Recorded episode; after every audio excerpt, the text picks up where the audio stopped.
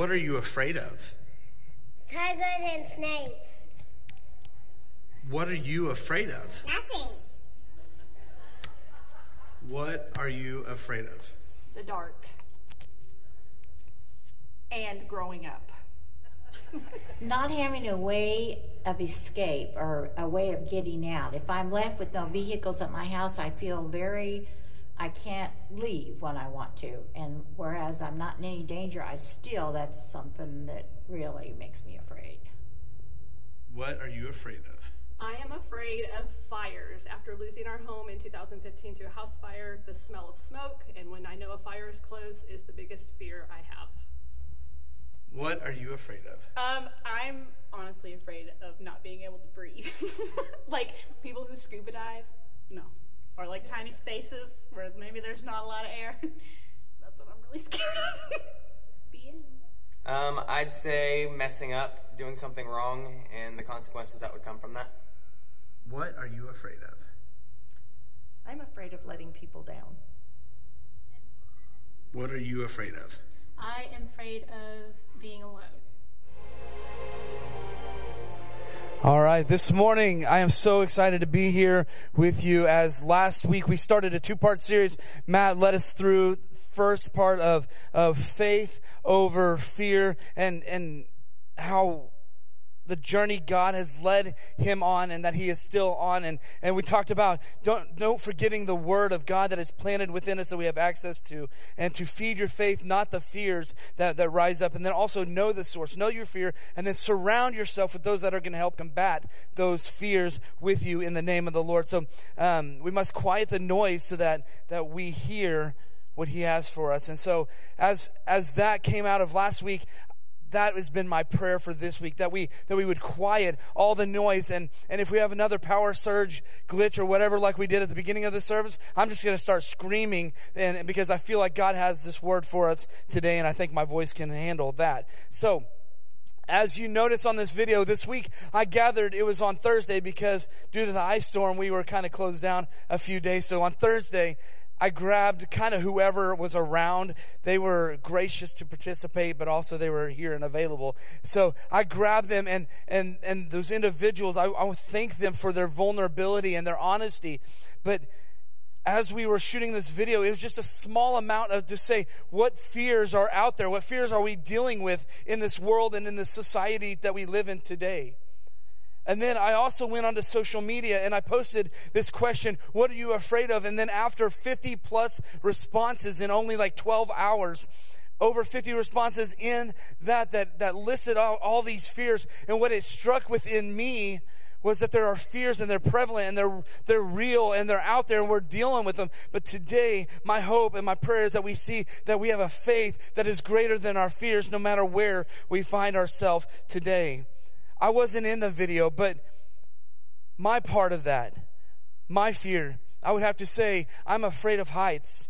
I will climb up on a ladder if it's necessary. I will, I've changed some light bulbs in this room on a lift and I was scared to death. I was thinking at least they won't have to go far for the funeral service, all right? Um, I was scared of the heights. I'm also scared of the dark.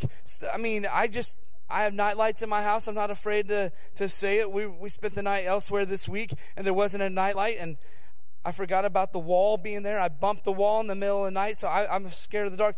But also, probably the one that, that is the biggest and the most real to the core and the vulnerability part of me is that I might fail or mess up as, as a husband, as a man, as a father. So these are the fears that we have. And, and I'll get to some of the fears that were shared on social media with me this last week, but those are fears. They're real. I'm not going to stand up here and tell us that we shouldn't have those because they're real. And I'm not going to downplay or, or say they need to get over it. I love the vulnerability that we saw in that video. Fears happen. But like I said, we have access to a faith that is so much greater than the fear. I came across this this week and I read this and it's a blog post. It says, Fear, one of the enemy's most popular weapons that he uses against us. Worry, the anxiety, the fear, it can overwhelm us with a thick shadow of darkness, controlling every move and decision. So much crazy is going around in the world today wars, conflicts, persecution, violence, crime, natural disasters, terrorism, economic uncertainty, unemployment, division, disease, and death. We fear for our children's future. We fear for our families. We fear for our safety and our financial future. The list goes on so long.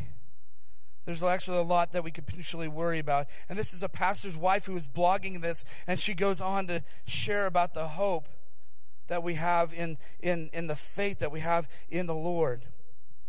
The truth is, there is a lot of uncertainty happening in the world today. There's a lot going on in the world today. There's a lot to drive fear. And if you don't believe me, Matt hit it on the head last week when he said, just go watch the news. Or better yet, don't watch the news and you'll avoid all that. But, but there's a lot to drive fear, but we must remember that we have access to faith that is so much greater than fear. I'm going to say it again. We have access to faith so much greater than the fear we may experience. So today we're going to look at several scriptures. Hopefully you're ready. It's going to be like Bible drill of old. The screen, they're going to be up on the screens as well.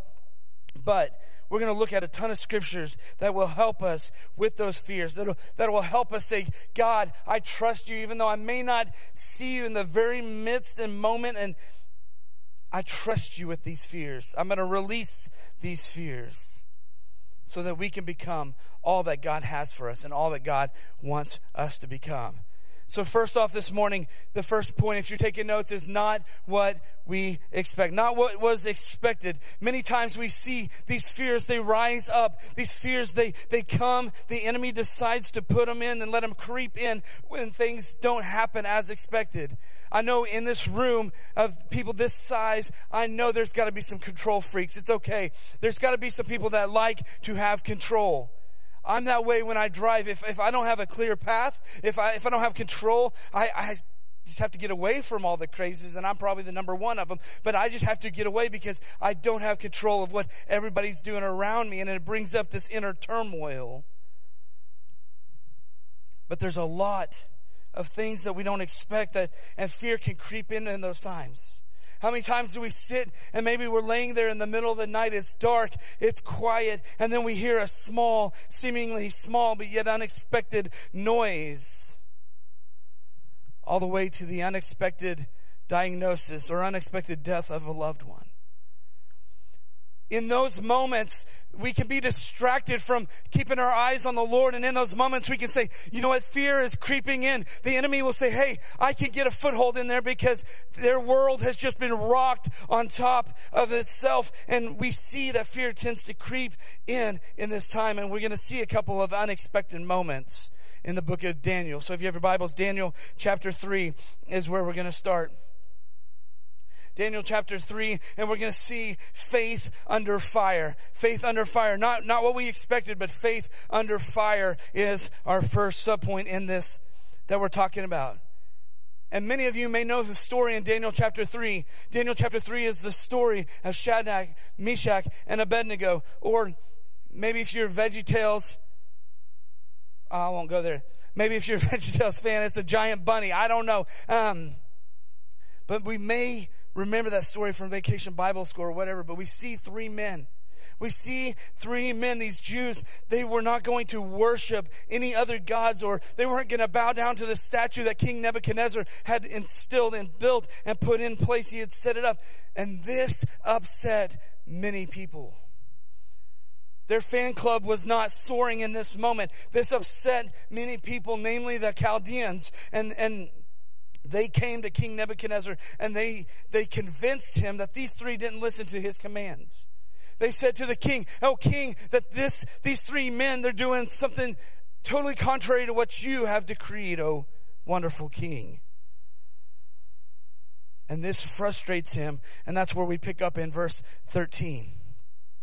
And it says, Then King Nebuchadnezzar, in a furious rage, commanded that Shadrach, Meshach, and Abednego be brought. So they brought these men before the king, and Nebuchadnezzar answered and said to them, Is it true, O Shadrach, Meshach, and Abednego, that you do not serve my gods or worship the golden image that I have set up? Now, if you are ready when you hear the sound of the horn, pipe, and all the instruments and all the kind of music to fall down and worship the image that I have made, well and good. But if you do not worship, you shall immediately be cast into a burning, fiery furnace. And who is the God who will deliver you then out of my hands? So the king, he decides, I'm going to see for myself that they are defying my law and my commands. I want to see this for myself and I'm going to give them another opportunity, thinking that the death by fire, that takes it up a notch. That doesn't just a reprimand in the principal's office. That takes it up the, the element of, hey, potentially I could die and not die a fun death, but a death by fire in this fiery furnace. And so the king says, surely they'll listen to my edict now. Surely they'll cave in because of the fear of impending impending death and the fear of burning in the fire. Surely that would be what it would take to get them to comply. But then if we read on in verse 16, it says, Then Shadrach, Meshach, and Abednego answered and said to the king, O Nebuchadnezzar, we need no, we have no need to answer you in this matter. If this be so, our God who we serve is able to deliver us our God that we deserve, that we serve is able to deliver us from this burning fiery furnace and he will deliver us out of your hand, O king. Think of what they said. But if not, if he chooses not to, let it be known to you and everybody that can hear our voice. Let it be known, O King, that we will not serve your God or any other God. We're not going to worship this golden image. We're not going to bow down or do any of that stuff because we serve the one true King. We serve the one true God. So King, you can throw whatever you want at me. King, you can put whatever you think will help us fault and fail and and bow down. But no matter what it is, we will not give in because we serve the true God. This obviously makes King Nebuchadnezzar even more furious. This lights him up, not, not only because he has created this statue, but here are three men, three Jews that are saying, No, O king, we respect the authority that you've been put in because you are in that governmental position. We respect that position, but we are not going to bow down. We are not going to obey that because we have only one king that we bow down to him and his name is the Lord Almighty. They say, no, we won't. And this upsets the king. Church, we can get excited a little bit this morning. It's okay. In verse 19, then Nebuchadnezzar was filled with fury and the expression of his face was changed against Shadrach, Meshach, and Abednego. So he had the furnace turned up seven times hotter than what it was normally heated. Now, here's the unexpected part. Here's the unexpected part. Not only is the king sentencing, about to sentence Shadrach, Meshach, and Abednego to death and death by a fiery furnace. Not only is their life going to be ended in this, in a painful, agonizing death, but what do we see? It says it's going to be in a fire that's seven times as hot as it normally is. I don't know if you've played with fire, don't, but I don't know if you have lately, but fire is hot. Fire is hot. So imagine that times seven, and then you're going to get placed in it against your free will. It's going to be heated seven times as hot.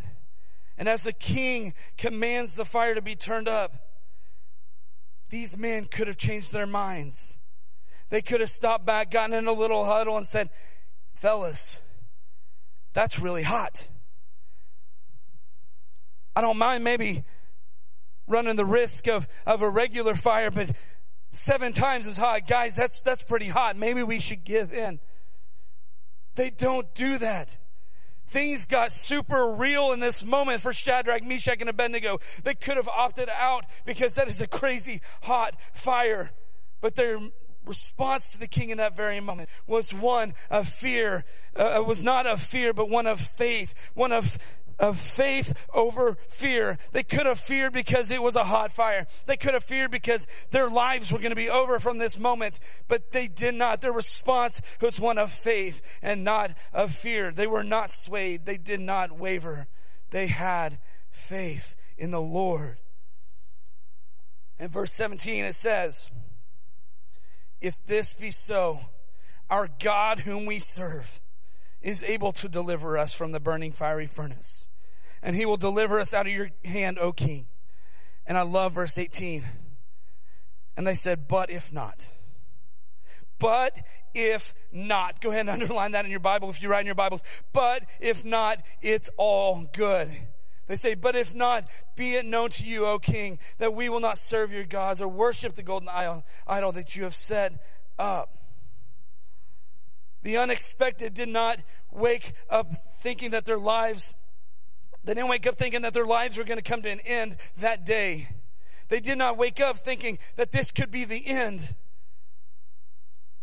But here's what I want us to gather this morning whatever happens to us, whatever that furnace is in our life that we're facing, maybe it's really hot and we're thinking, oh my goodness, it is really, really bad. No matter what that is in our life, God is good and God has got it under control. If we just say we will trust Him, we must make that decision for Him today.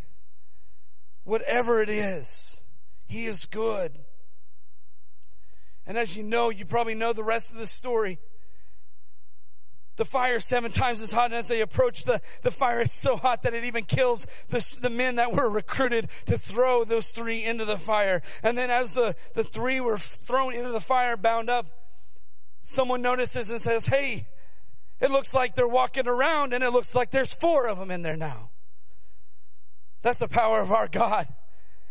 Hey, we threw three in the fire, but, but guess what? There's another one in the fire walking around. And guess what verse 25 says? It says, in the appearance of the fourth is like one of the sons of the gods. Somebody get excited in this place. The Lord is with them in the fire as their death, as they're facing death. The Lord is there saying, Hey, I'm right here with you.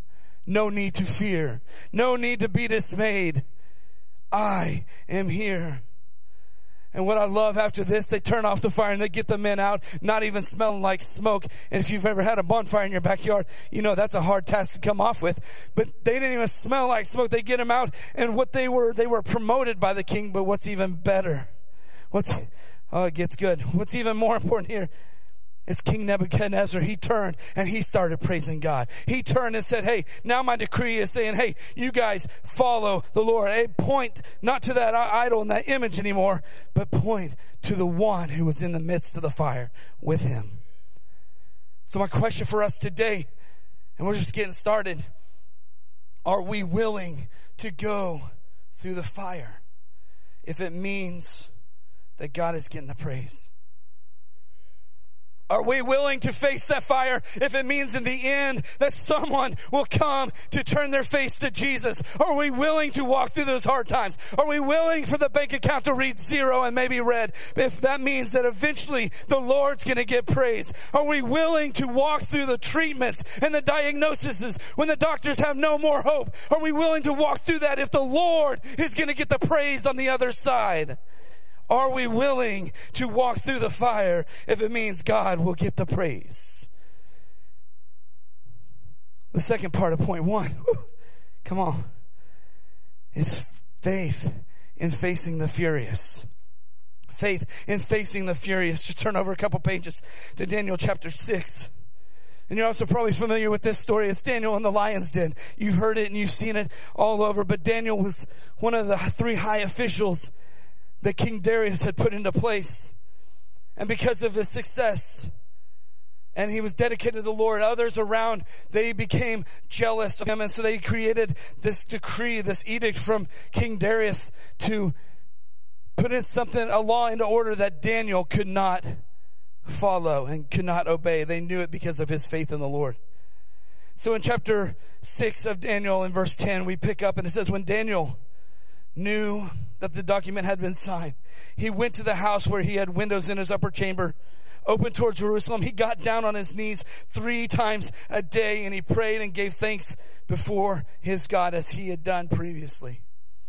Now we're going to pause right there and camp out there just for a second. What is so amazing in this part to me is the fact that Daniel knew what the document said.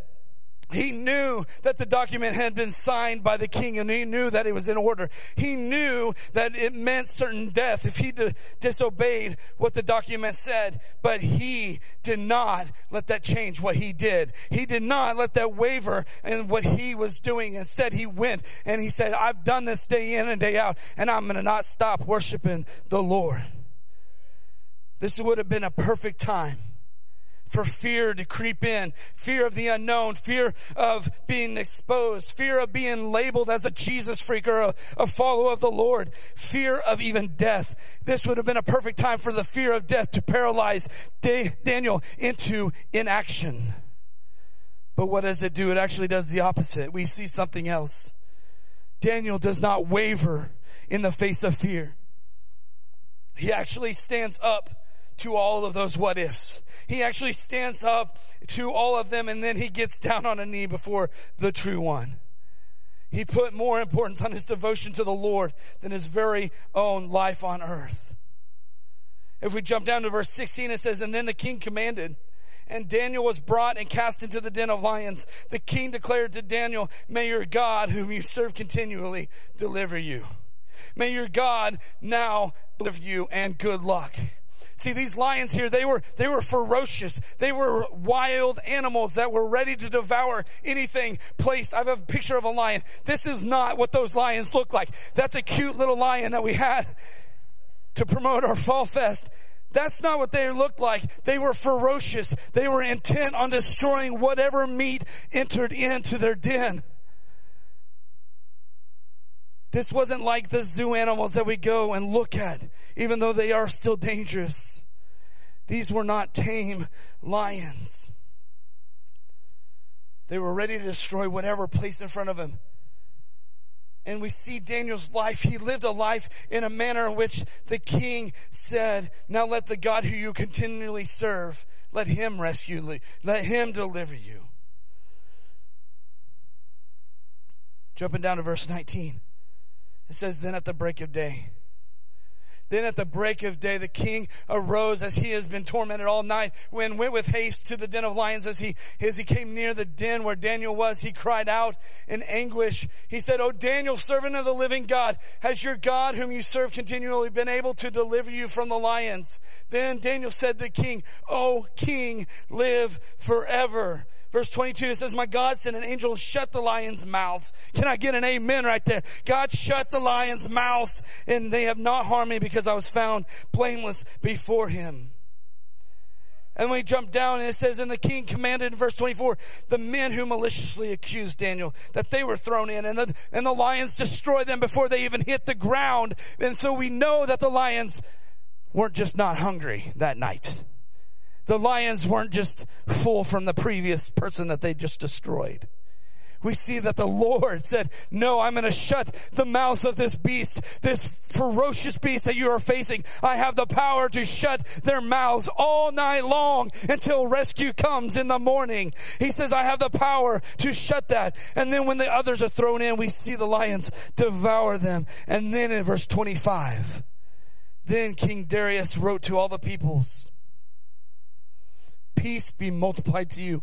I make a decree that in all my royal dominion, people are to tremble and fear before the God of Daniel. We see Daniel survives this death sentence, not because the lions weren't hungry, but because God did the unexpected. He showed up in a big way. God has the power to show up in a big way. Not only did he rescue Daniel, but we see that King Darius makes a decree that everyone would worship the God of Daniel, that everybody would bow down to the God of Daniel. Just like we saw a few chapters earlier. Their willingness, their willingness to not let fear paralyze them, pave the way for others to come to know the Lord their willingness to not let fear get too, too much room inside of them and to paralyze them, to, to hamstring them. They didn't let the fear hold them back, but they said, God, I'm going to trust in you, even though it looks like death, even though it looks rough. I'm going to trust in you, Lord. And what happens? We see kings are turning their eyes to the Lord.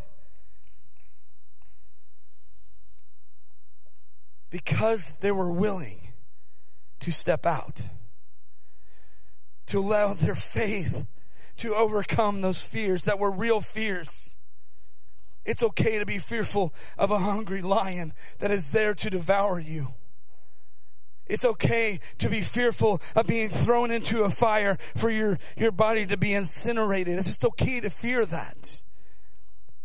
But they chose to not let that fear get a foothold. And they said, I'm going to choose faith because I know my God has time and time again has come through.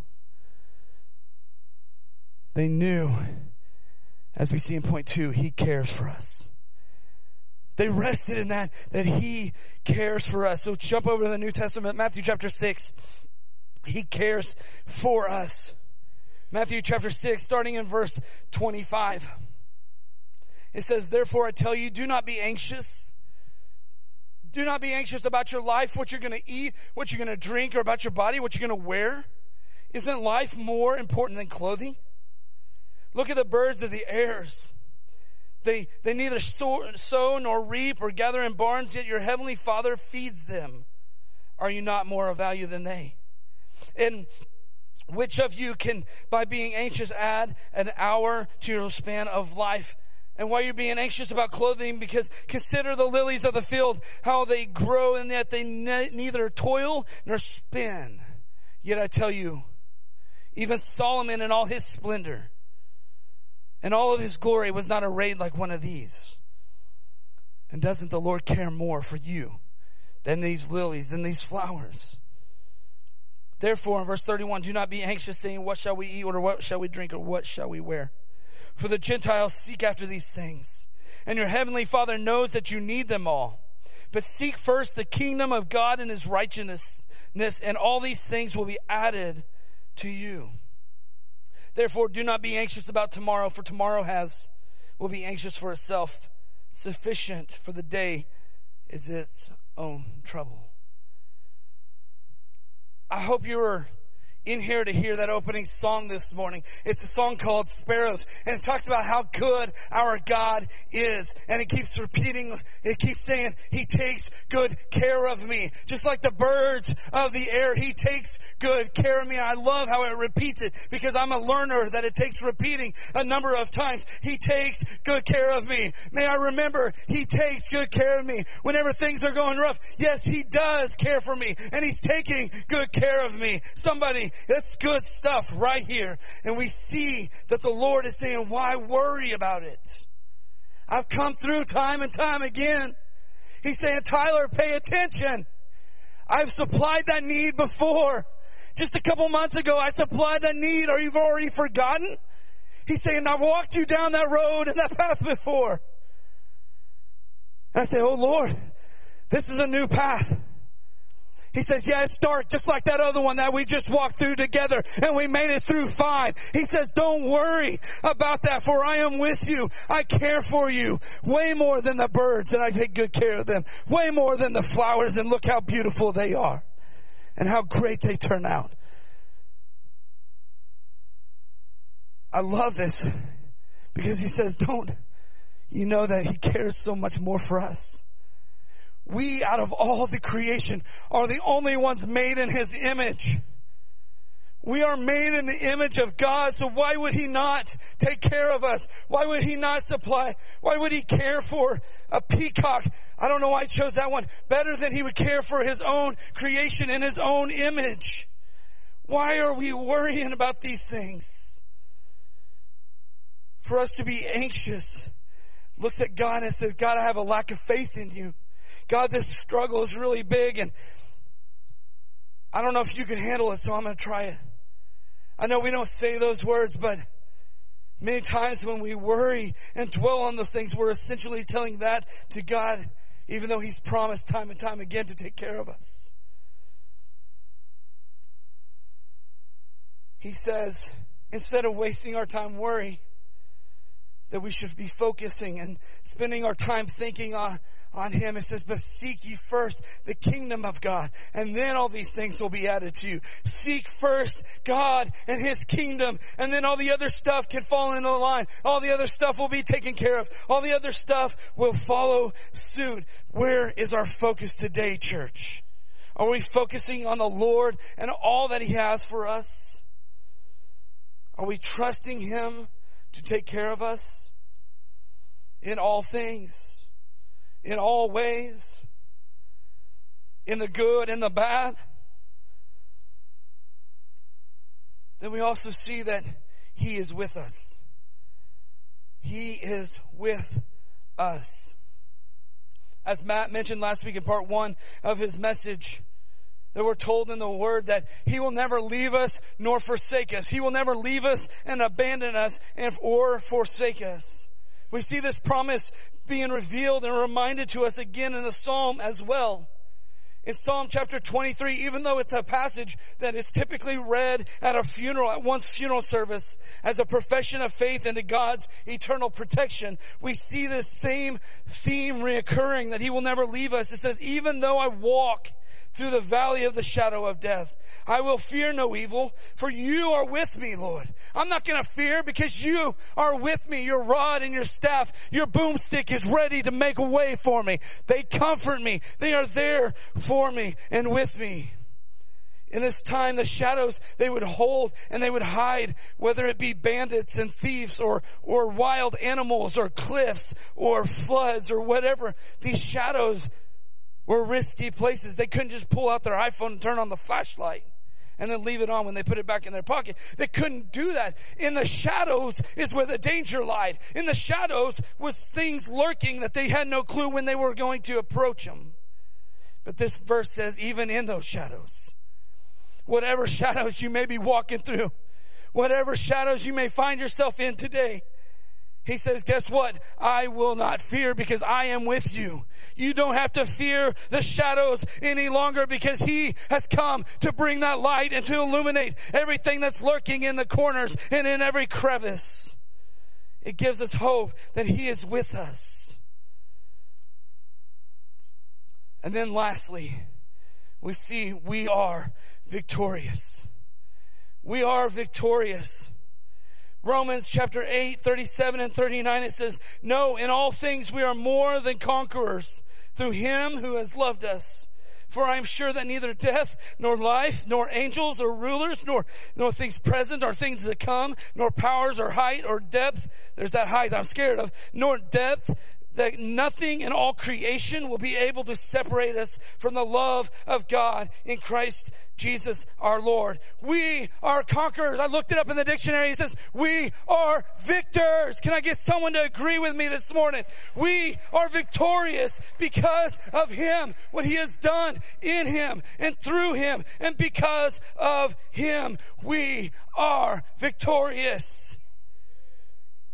And then to reiterate that in Isaiah chapter 43, verses 1 and 2, it says, But now says the Lord, He who created you, O Jacob, He who formed you, O Israel, fear not, for I have redeemed you. I have called you by name.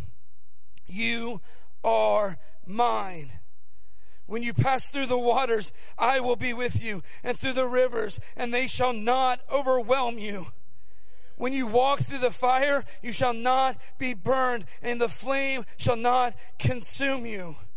We shall not be overwhelmed by these things. Yes, they're scary. Yes, they're intimidating. But what has He told us? He cares us for us. He is with us. We can have faith and trust that He is in control. No matter what you're facing, no matter how you're feeling, no matter what you're walking up against, no matter what comes your way, He is good and He is God. He is there with us and for us. We have victory in Him and through Him. So today, what is it that we need to claim victory in? What is it that we need to claim victory? And I've got a ton more verses. If you want them, you can download them off our church website. I'll upload the PowerPoint them all. But we are victorious throughout the word. We see it. That he's just not a God that's up on high, that is so distant that, that we have to hope and wait and hope that he's listening. No, he is involved in our relationship. He's not, he's not absent. He is involved and he is dedicated and he's engaged in this relationship. He is there. So what is the victory that we need to claim today? Some of the responses, not being enough, being a disappointment, failure, rejection. What is it that we're facing? What fears do we need to say? God, this scares me to death and I don't know what to do about it. So I only thing I can think of is to release it to you at the foot of the cross because God, you faced death for me. It wasn't even because what you did wrong. It was because of me and my mistakes and my failures and my shortcomings that you died on that cross for me. You looked fear straight in the face and you said, I love him so I'm willing to take on this painful death. What do we need to release? At the foot of the cross today. What is he saying? What is he saying? Release it. What is he saying? Hey, I'm there. If you just let go long enough and stop focusing on it, I'm there and you'll see me. What if we let go and see all the goodness and have that open hand so we can receive all the goodness that He is waiting to lavish down upon us? But we're holding so tight to that fear. What if? I don't know how. Awesome thing is, we don't have to know how. We just let go. You've heard the saying, let go and let God. Let Him walk us through it. Because He has made the promise that He will never leave us or forsake us. He's not going to jump ship when the going gets rough. He is there and He desires to be there. He's in it for the long haul. We just must say yes to Him whatever it is, big or small? Are we saying yes to Him? Are we saying, I choose this day to walk in victory, not because I'm going to manufacture it or because it's something I'm going to do and I want to feel good about myself and say it? Or we going to say, today I choose to walk in victor- victory because of what He has done for me. I'm going to walk in victory because of Him, because what He has done in, in Him and through Him. I am going to allow Him to fight that battle for me? Do we need to release that? Maybe it's maybe it's the fear of the unknown. Maybe we need to release control of our life. Whatever it is, he's standing there waiting. He's ready. Ready for you to release it. So then he can just wrap you up in his love. God, we thank you. Father, we thank you so much for your love and your goodness and your kindness. God, I thank you for a faith that I don't have to be perfect. God, a faith that I don't have to have the answers. God, I don't even have to know the, the, the pathway or the, the direction because God, you will lead. So Jesus, thank you so much for that. Father, may we remember today as we go from this place and encounter all the things that the enemy wants to trip us up this week to have fear about. God, may we remember that you are there with us. Nothing's going to catch you by surprise this week. And God, we rest on that. Father, I thank you that, that you loved us so much that you were willing to give yourself on the cross for me. And God, I pray if there's one in this room today that has never released control of their life and turned it over to you, that today would be that day that they do that, Father that today would be the day that they release control and say, Thank you, Lord, for taking care of it. Thank you, Lord, for paying my debt. Thank you, Lord, for dying for me. So, God, move in our hearts today. We worship you. We thank you. We love you and praise you. And it's in your Son's name we pray. Amen. Thank you so much for being here. Hey, go out and be the light in the darkness this week. We look forward to seeing you back next week. Have a great week. Thank you so much.